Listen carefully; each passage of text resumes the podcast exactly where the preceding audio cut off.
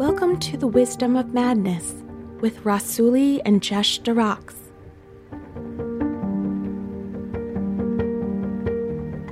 Two friends from different worlds discuss the beauty and mystery of creativity.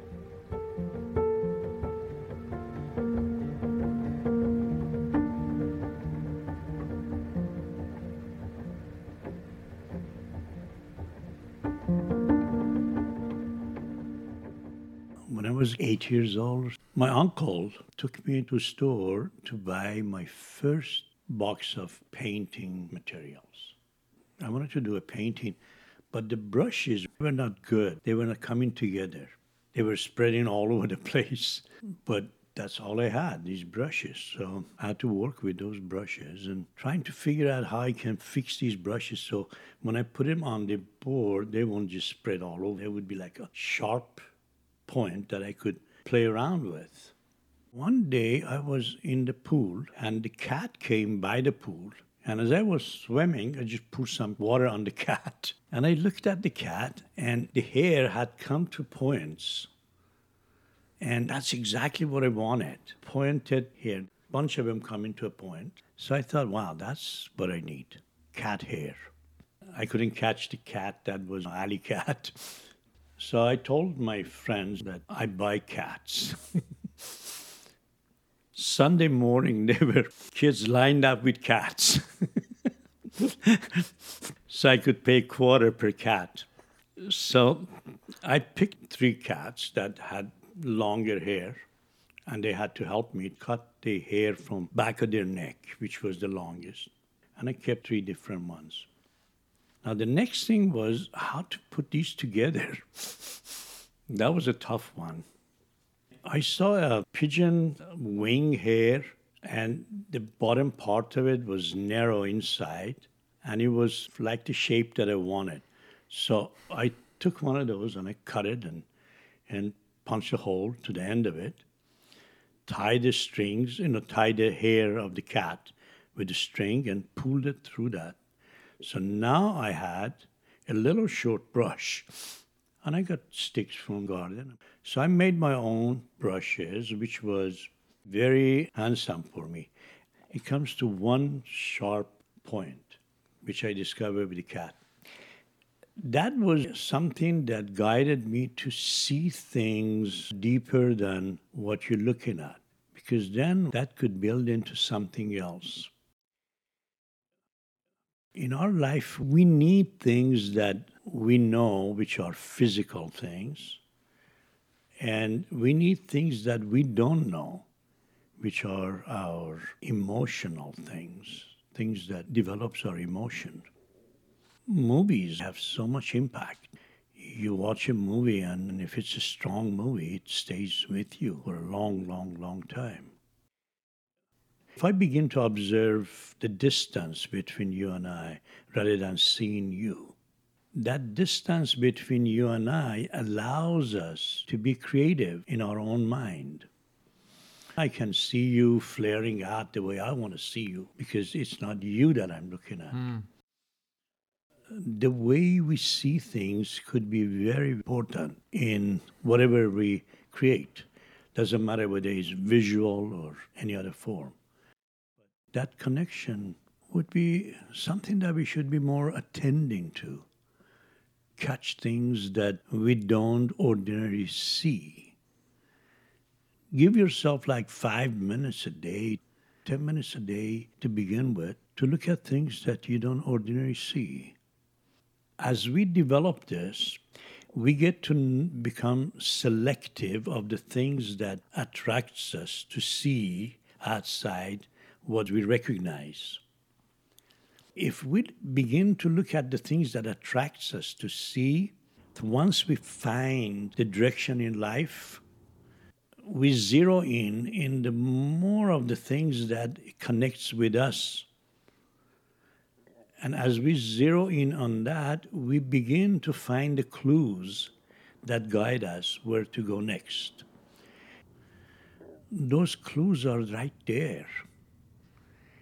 And the way to see it is to see it outside our judgmental acceptability of what visually attracts us when we look at things. If you don't recognize things, you don't pay attention to it. Because we only see the things that we recognize. So as we begin to train ourselves to look some of the things that we don't recognize, we find that a deeper side of ourselves that we were not aware of. I think that's a really beautiful description of the seeing process. I've been sharing my experiences and things that I've learned that were helpful to me about the creative process for many, many years, close to 15 now, which is kind of crazy. And the original workshop that I gave, it was called Life as an Art Form. And basically, the entire concept of the workshop was how to see and seeing as an art form itself. And what we call life is entirely made up of things that we've seen for the most part.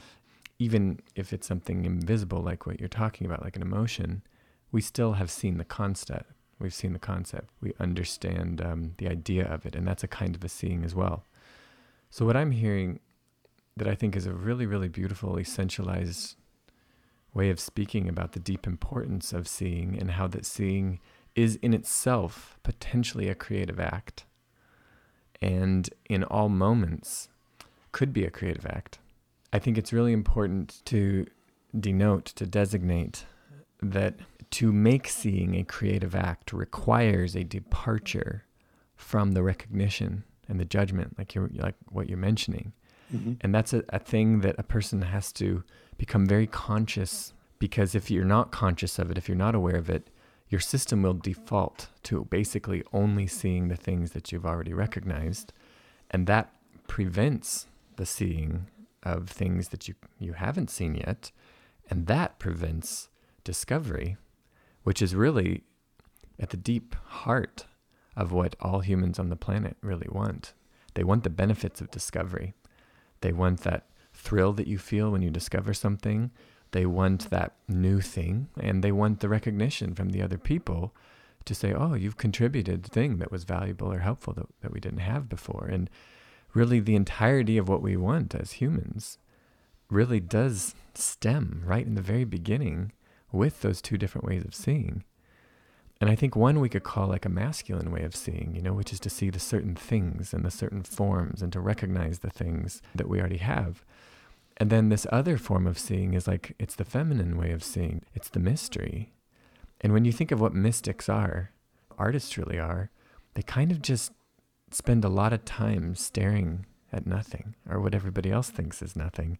They're staring into the darkness, into the mysteries, which is really what mystic has to do with. Seeing is really the number one thing. Seeing in mystery.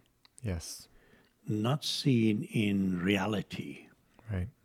Seen into the mystery, seen into what other people don't see to get deeper than usual. I think that opens the door to invitation which an artist needs in order to create.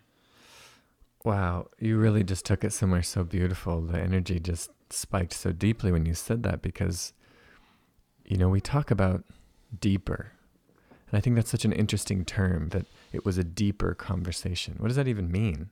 Why do we even say deeper? It implies that most conversation is on a certain level that's just skimming the surface. And then some kind of conversations dig beneath what you can see and start tapping into things and pulling up things that were already there. The conversation didn't make those things appear in the sense of they weren't there before and now they are, but they made them apparent which is to say that they dug down into something and they unearthed and they uncovered. And just as that can be done with words, you're in conversation all of the time with your eyes and what your eyes are seeing. And there is a way to see deeper. You described so beautifully at the beginning of this conversation. You know, you and I are staring at each other right now as we do when we record these. And I'm looking at you and you're looking at me. But then you suggested, but there's also a space between us. And I didn't even see the space until you mentioned the space. And the space was already there, but you saw deeper into that moment. And exactly as you described, once I was aware of the space between us, now a whole proliferation of new potential options comes to mind. I saw that there could be somebody dancing back and forth between us. I saw strings and ribbons of color that were playing back and forth. And those things could have been there at any time, but they weren't until I made that designation. And I think another thing that's so beautiful is that I didn't know to see it until you mentioned it, but the second that you mentioned it, I was instantly able to join you there. And I think that has to be one of the most beautiful and powerful and profound aspects of the human experience is that someone can spend years and years and years digging and digging and digging, going deeper in conversation and in seeing and in themselves. But once they strike that buried thing and they pull it out, even a child can look at it and see it and be like, oh, yeah, that's obviously right there. mm-hmm. And deep is really a great word to investigate deeper into deep. Get into the depth. This is where the feminine and the masculine come together in yes. the depth. Yes. Because the feminine energy is devouring and the masculine energy is penetrating. Yes. So they've got to get as deep as they can wow. in order to become one to be together. That's that moment of depth that you brought up.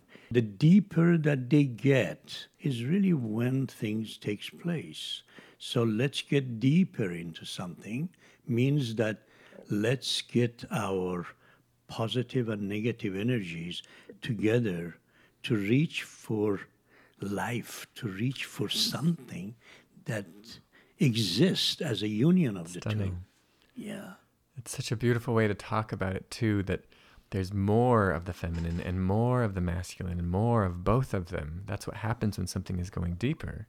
I had never seen it quite like that before, but as something is pushed deeper in, the feminine is taking more and more and more, but the masculine is equally, in fact, exactly equally pushing in more and more exactly. and more. Penetrating more, yeah, yeah. and deeper.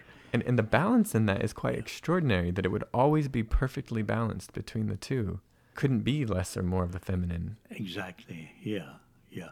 And if it's less and more, sometimes it happens to have less and more, and then it, it shows in personality, in works, in behavior, in everything. It shows and it shifts. I have a, a couple friends that are very close that the female is the masculine figure and the male is the feminine figure. It just their looks are different. Mm-hmm. So it happens. It happens that one becomes stronger, one becomes weaker, and leaves an impact on us. What's interesting too in a conversation how some pieces of the conversation can be deep and some aren't deep. You could kind of look at that from this perspective of the moment that it's not deep anymore, there's either been too much feminine or too much masculine the second that that balance is upset in some kind of a way. You could be in a deep conversation and suddenly start saying, "Hey, what time is it? You know, we're supposed to be uh, to the next thing at 3:30." Suddenly, it's not deep anymore. Even if you were just talking about the most profound, deep thing, and that's because you just went straight up back into the masculine area of definition and timing and scheduling, not deep at all. And conversely, you could be talking about something really deep, and we're both in the moment here, and then I start going, blah, blah, blah, blah, blah, blah, blah. And the second that I do that, it becomes too indistinct. It doesn't mean anything anymore that either of us can understand. And now it's become too much in the feminine. Also, something that can happen too is when someone starts explaining something in a way that you don't understand, the masculine will arise up and be like, wait, I don't get it. What do you mean? Or someone can say, oh, I don't understand these kinds of things. I'm not the kind of person who can understand things like this. And again just upsetting that balance. And so what i'm really seeing that's so exciting to me right now about this idea of deep is that it's this perfect balance between the two. And when that masculine and feminine is sparking in exactly that kind of way life is created movement is created and the way it happens is all with the feminine power because feminine power devours and attracts both So, because it's attracting, it's in the depth.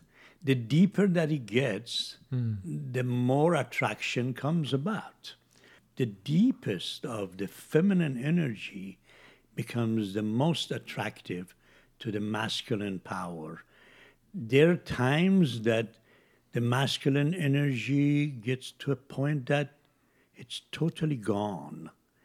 It's given completely into the energy that is attracting it from the depth. And the masculine energy gives in, and that is when the creative process begins. As long as the masculine energy is there, it's all about me and it's all about making sure that everything is acceptable and everything goes by the outer look of it. But when we get to the depth of it with the feminine energy, that is when the outer look falls apart. Mm. And you get to a point that you don't even exist anymore. I can't be the only one in this room thinking about sex.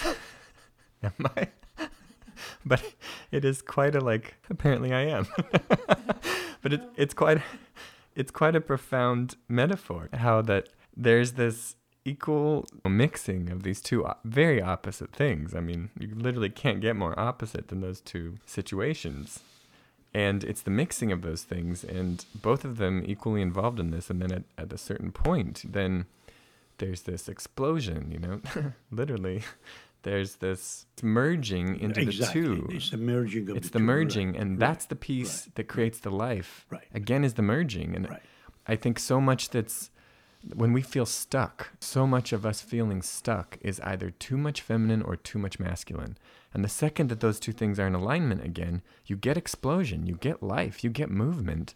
And the most amazing part is you don't even have to try. There's just something built into us that when we reach that alignment between the two, it's just gas pedal forward. You know, there's just this stunning momentum and energy and rhythm that life has that's always going. Just instantly, you become a part of that.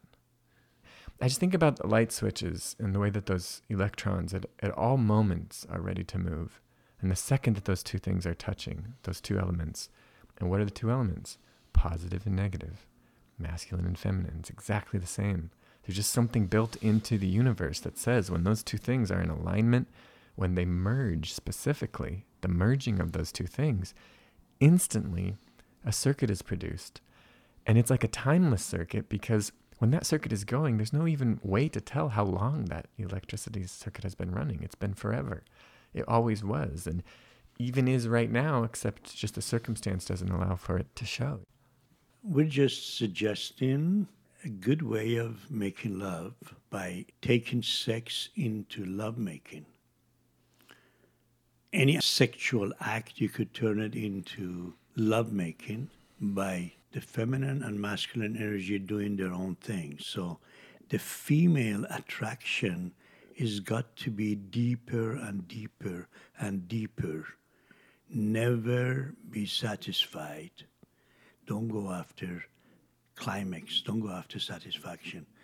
Go after getting the deeper and deeper and deeper.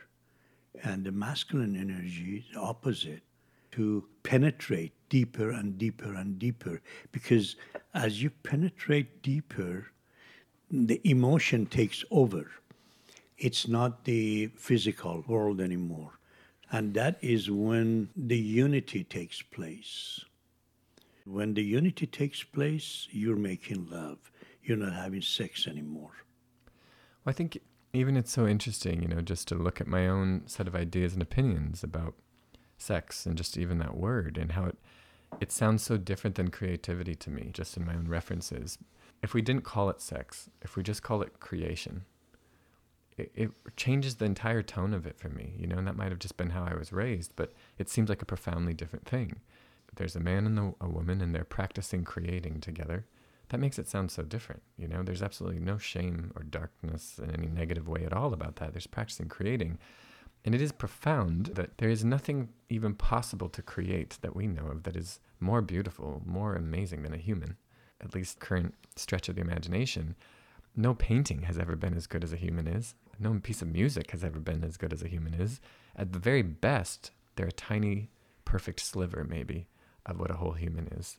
But the works of art, as we call them, are just slivers, by far a more ultimate version of the art, of the expression of creativity as a human, because it's art that is capable of producing other art, and not just one, but many, many, many, many, and not just one form, but one artist can be profound in many different levels of expression. And so, I don't know, I think maybe even for my own self, I might just not use the word sex anymore. Kind of like this idea of just switching it out for, for creation. And I think that makes a lot of things more clear. It's like, do I want to create with this person? Yeah, but I wonder what happens if you just walked into a girl and suggested to her that let's create together. What type of reaction do we get if you did that? Well, I'm not even necessarily saying literally, let's not talk about that, but I'm saying like the way that I'm thinking about it. But but there is a lot of stigma around that particular word. There's a lot of shame around it. There's a lot of uh, memories around it. It's a it's a heavy word. The first time I got to know English and I was studying, the word that I was looking for, which the Eastern language is very powerful, it's the union that takes place that covers everything. But when I found union, I thought, wow, I found a good word. But then when I saw labor unions and those type of thing, suddenly it lost its old feeling that I was mm-hmm. looking for. But union is really what is all about, whether it's sex or lovemaking or any type of union of emotions into one. It's like when you mix different tastes let's say you hate sour taste, but when you mix it with sweetness, bitterness, or salt, it becomes more pleasant. When you combine the two of the tastes together, they become pleasant. Same thing happens when the emotion, when we combine two of the emotions together, becomes much more pleasant than one emotion by itself. It's wonderful to have a cry and laughter at the same time. it's such a powerful emotion that every time that I see an actress, usually you see it in the actresses, where they cry and laugh at the same time. And they do it so well. I become jealous to see that. wow, how you can combine the two wow. opposite emotions so beautifully on your expression. Same thing happens with any kind of artworks. Bringing the two together that union.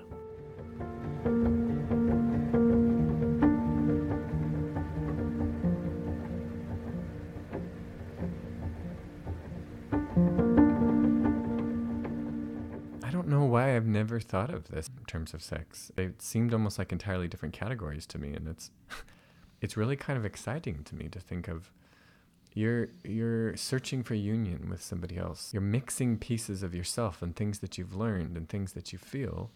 You're mixing them almost like an experimental alchemist or a poet searching for the right word. You're mixing with somebody else's energies and I think as a way to grow, as a way to expand yourself and your own ideas and feelings and all of that through all of the acts of art. That's really what we're doing. And I, I think that there's a kind of a clarity for me in taking the act of reproduction between two people and then looking at just how creative it is. We're basically saying there's nothing more creative, really, that a person can possibly do than make another human. It's kind of like the, the ultimate of, of the creativity. And then what's really happening there is a complete union of the of the masculine and the feminine energies that sparks that we're also saying that as that energy gets sparked, there's this forward momentum that is created in it that is beyond either of the participants. Neither of them know what they're doing. They're just showing up. They're just being there. And then somehow in the mixing of those two things, this new spark gets created. It has its own momentum, its own energy, and then becomes this whole other thing that then is capable of itself creating more. If we take that as this is basically the ultimate that humans can do, and then take all those principles into the way that we're approaching the rest of our, our art and our creation, I think there's some really powerful things to be learning there. To look at making a painting or a song specifically to mix opposites together, to explore taking pieces that normally you would think, oh, that's those are totally different. And instead of ignoring that, get excited about that and say, ooh, I've never mixed this with this before. Kind of trying to find that perfect balance between the familiar and the unexpected.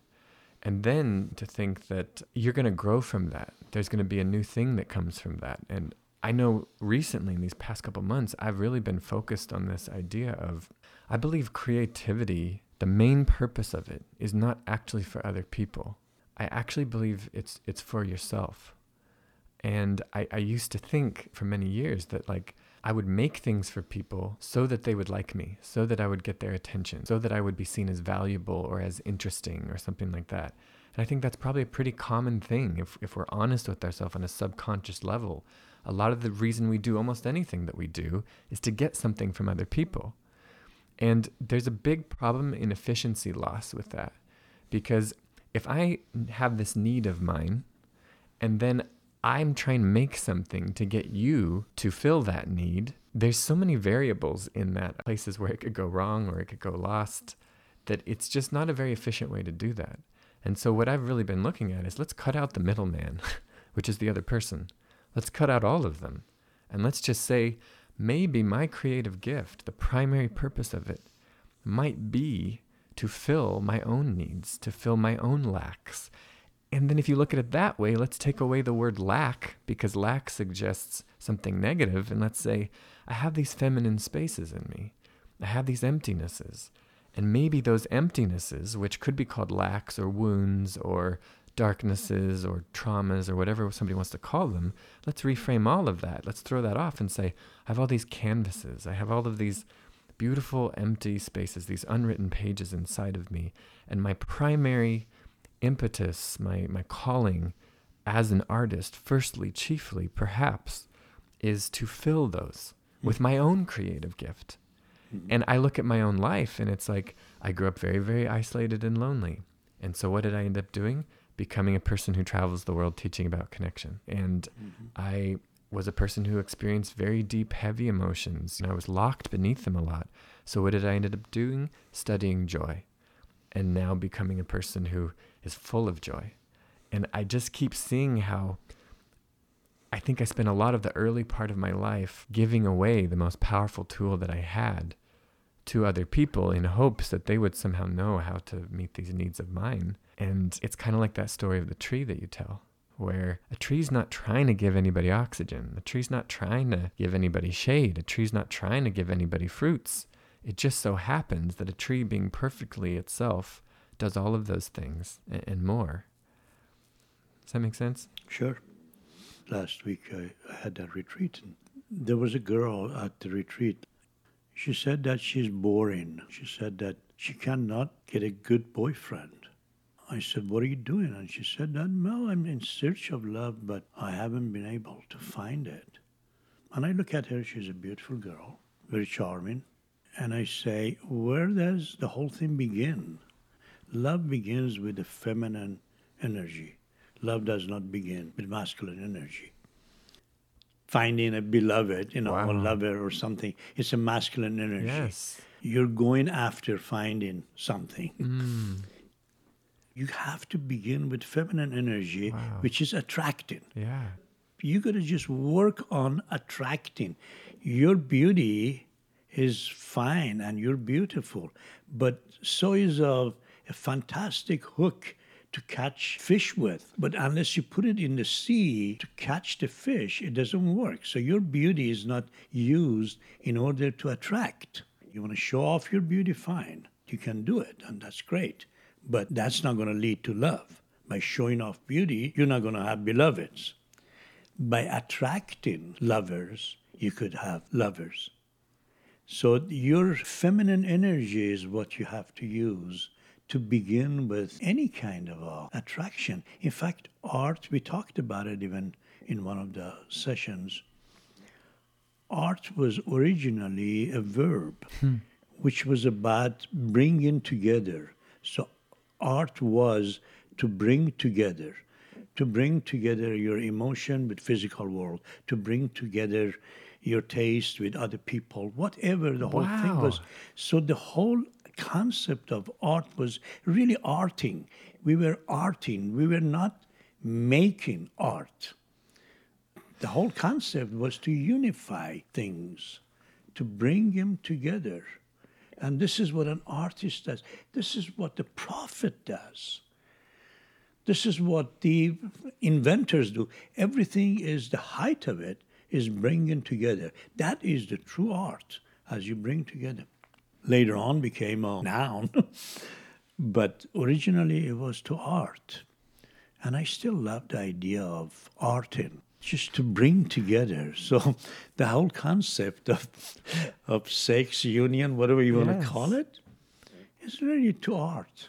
Well, I'm even hearing. So next time you walk to a girl and say, "Can we art together?" I'm sure this this podcast will start the trend. but but I am thinking about the word love, which is a word I don't talk about as much. But I think I've heard you describe before that love is the union of the opposites. I would say life is the union of the opposite. Love is the energy that makes it happen. Love is the energy that brings them together. Life is the result of the union, is not the result of love. Love is the process that brings us together. When you're climaxing, love is not existing anymore. It's the union that has taken place. So at that point, if somebody froze you at that point, your words, your emotion, everything, it's not really what we think it is. It's having completely lost your physical being. It's being totally emotion. That union happens when Beethoven makes the ninth. It's reaching that level of depth where there's no identity anymore. But we're saying art, arting is this mixing of the two, the masculine and the feminine. It's the exploration. And when those things strike in that perfect balance, it's creating this spark of life, which now has its own momentum.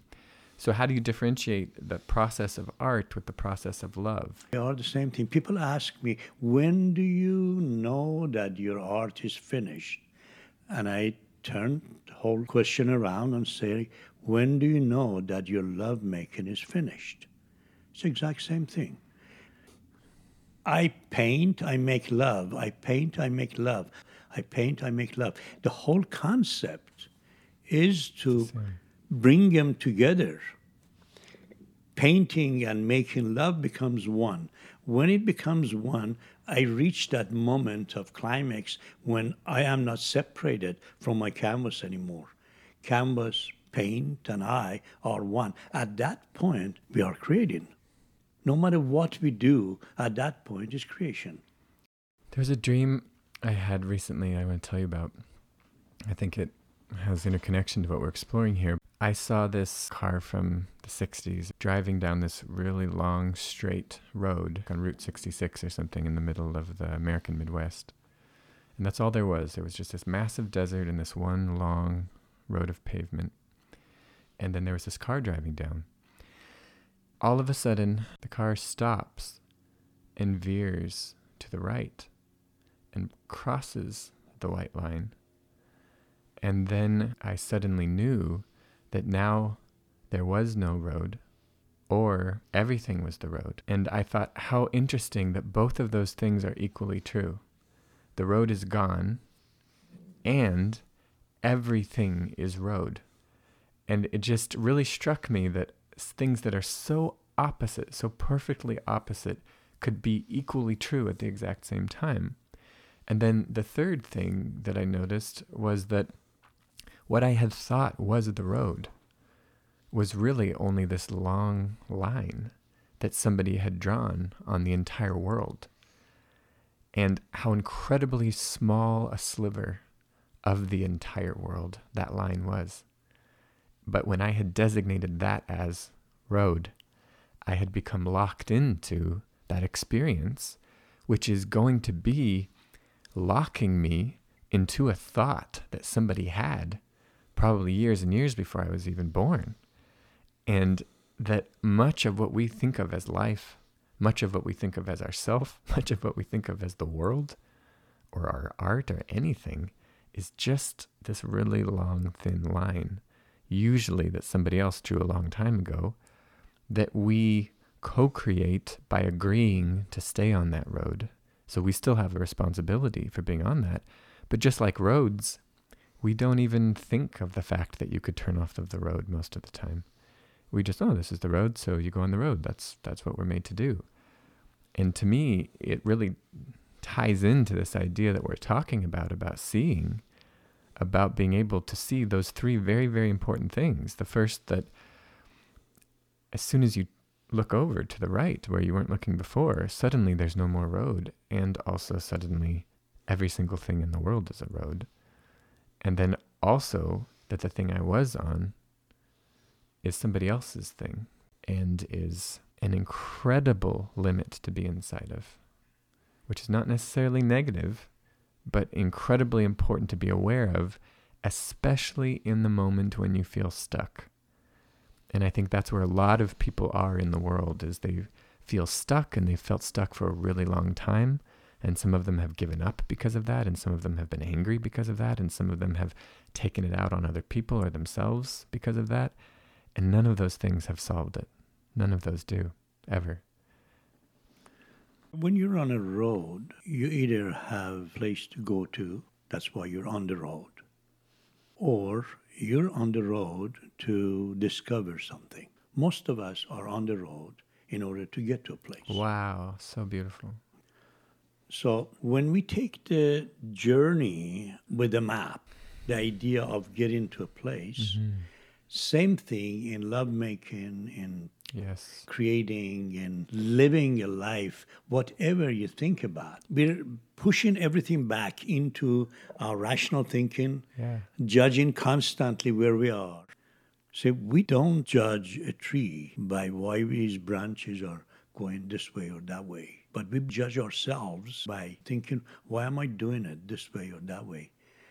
Take the road, just take the road, no matter what road Yes. no matter what road, every road reaches where you gotta be. every road go there. It's your capability to go through the road. One would climb the mountain to reach the peak. One would take the elevator to be there. One goes with a helicopter there. One would just regular trail. It all connects with our upbringing, our capabilities, the physical life that we have. Yes. We put it together with the road that we're taking. Inevitably, we reach where we're supposed to reach. Yes, and what's so exciting about that to me too is that when people are going to this predetermined destination and they've already been there before and they're going back again and again and again, it's usually because they feel comfortable and familiar that they know what to do or how to be when they get there. And the problem with that is that that safety that they have, they have to pay a cost for that. And the cost of safety is lack of growth. Because when you are veering off of the road and you're going to a place you've never gone before, the concern immediately is, but what will be there? And what if I can't meet what's there? And what if I'll it'll be dangerous? And what if I don't have the skills? What if I'm not good enough? Et cetera, et cetera, et cetera. You get Picasso who says, I'm always doing things I can't do. That's how I do them. And that's so thrilling to me. and It also reminds me too of your story. I think we've told the longer story in other other places, but how you were going up to Canada to see a friend that had invited you up and you're at the at the border guard. They were like, "What are you here doing?" And you were like, "I don't know." and you're like, "Well, why did you come to Canada?" I don't know. you know, and it's like that's deeply problematic for border guards. But it's the perfectly true and important thing to say as an artist because if you're headed somewhere and you don't know where it is that you're headed, but you're definitely headed there, which is different from not knowing where I'm going because I'm sitting on a couch and I'm just thinking about where I might go someday, but maybe not. Different. When you're actually on the road, when you are moving, but you don't know where you're moving to, one thing for certain is going to happen. You're going to grow. You're going to change. You're going to learn new things. And in so doing, become a part of the constant motion of the life cycle. And in so doing, honor who you really are here to be, which is to be alive. And that is what brings us to the concept of art again. To art is to connect. What is that we connect? There is the journey that we take based on something that we've been doing and we got to do, and it's a map that I got to follow. I'm taking on I'm on this road because it takes me to my job, or takes me to my house, or takes me to whatever it is. Yes. That's one by itself. Yes. There's no escape from it. And there's no way to say, when you're going home, if somebody stops you, say, Where are you going? You cannot say, I'm just going where the road takes me. because you want to go get home. that you cannot play around with. This road that you're on, it's to take you to where you need to be. But then there's this other road that you have to surrender to the road to take you where it wants to do. That is when arting takes place. Yes. Developing a relationship between these two. What part of the road I'm taking for a purpose? What part of the road I'm taking just for the sightseeing? And that becomes a major part of making enjoyable life. Because if you really want to enjoy your life, you gotta know where I'm supposed to do this thing and where I want to follow my heart to do things. Never mix those two because you're gonna be in trouble. Well, I mean, that takes us back to what we were saying earlier that I think has been a, one of the biggest epiphanies I've had over the last couple months has been whenever a person feels stuck, it's because there's too much masculine or too much feminine. Always. Because when the two are balanced, you get forward movement, you get life. And I think that's, for me, been a really beautiful just key and indicator because we all know what it feels like to be stuck. And like I said, from my experience of humans, I think most people feel stuck most of the time and or are trying to do something to cope with all of the heaviness that that is to feel stuck tied in with that is this idea that's been important to me for a few years that I realized, which is to be an explorer is to spend most of your life lost. That is what it is to be an explorer because an explorer doesn't know where they're going. They might have some idea, maybe, of what they're trying to find, but they don't know how to get there and they don't know what they're going to find when they get there. They don't know any of those things. And so, in a lot of ways, people as artists, as creatives, they're trying to get to a specific place a lot of the time. Usually, this place is this road through the desert, like I'm talking about, that they got that idea from somebody else who had already gone to that specific place. And if you follow those lines, you will be tracing the Mona Lisa, you know, then that is not art. And it really has so much to do with exploration that I think there's this thing we've got to get good at as creatives. And I think this applies to life. I think it applies to relationship. I think it also applies to the creative forms of showing up with tools that we've been practicing for years, tools to face the unexpected. If we're going to make tools, let's make tools that help us face what we don't know yet. Let's make ideas and concepts and self images that help us meet the unknown versus just for a very specific purpose. And I think that's really where we're getting stuck a lot of time in that what we're calling creative process, which isn't really fair to call it creative process until those two masculine and feminine energies become connected, until that circuit gets created because otherwise you're just dicking around in a certain way of talking about it. Mm-hmm. And any manner of using that particular instrument anywhere but the one place that it's meant for, it might do something, but it's not going to make a baby. there really is something about this is the place for this specific thing at this specific moment. And I think me in my life, what I'm really learning from this conversation is I really want to make a lot more room for that mystery in every single conversation that I have. I want to leave room for that feminine because I think a lot of times we just come in with this very masculine idea of you were supposed to say this, you were supposed to do this, life was supposed to be like this. And instead to just bring this feminine in, be like, what's going to happen today? I don't know. Imagine putting joy in life would be to be able to fly. When I'm flying, I'm above the whole world, enjoy every moment of it. The part that becomes a problem for us is landing. If I'm worried about landing, I'm going to fly very low. In fact, I'm going to not even fly. I'd be a turkey with big wings. Just walk around. In order for us to fly, we need to know the landing, and that's the constraint Yes. that we need to live with. We need to know exactly how we can land. Wow. The better we know how we can land, the higher we can fly. Yes. Go all the way to the peak, Yeah. knowing that you can land. To be able to land needs our trusting ourselves, our capability, mm. knowing that I have the capability to land. And if you're not so sure that you have it, practice mm-hmm. to know how to land.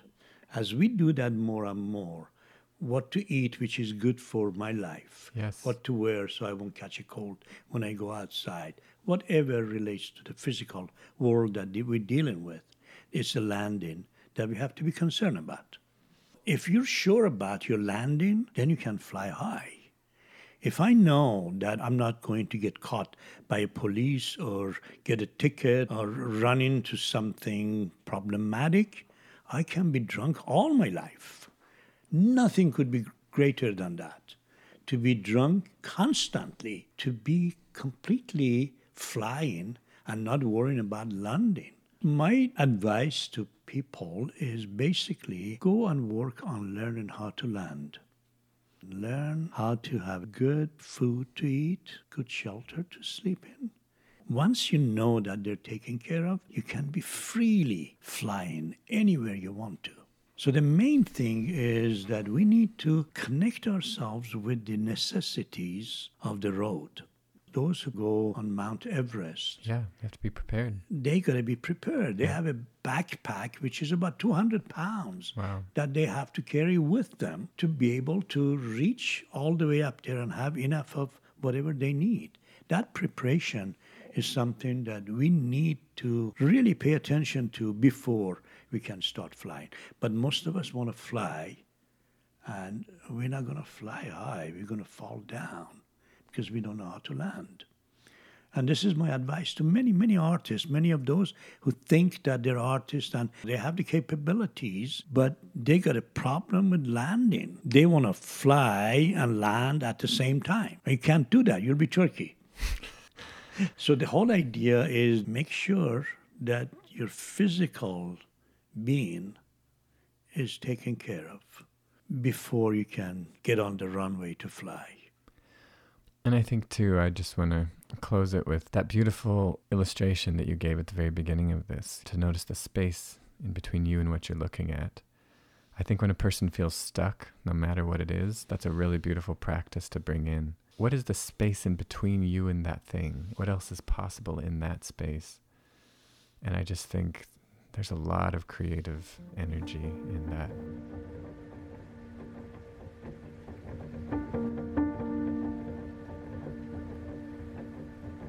The Wisdom of Madness is produced by Rassouli, Jesh de Rox, and Elizabeth Joy Wyndham. Our theme music is by Nicholas Pashberg. If you like what you heard, please subscribe, rate, and review on Apple Podcasts. Also, if you know someone who would appreciate this podcast, we encourage you to share it, screenshot it, and airdrop it to your friends, family, and community.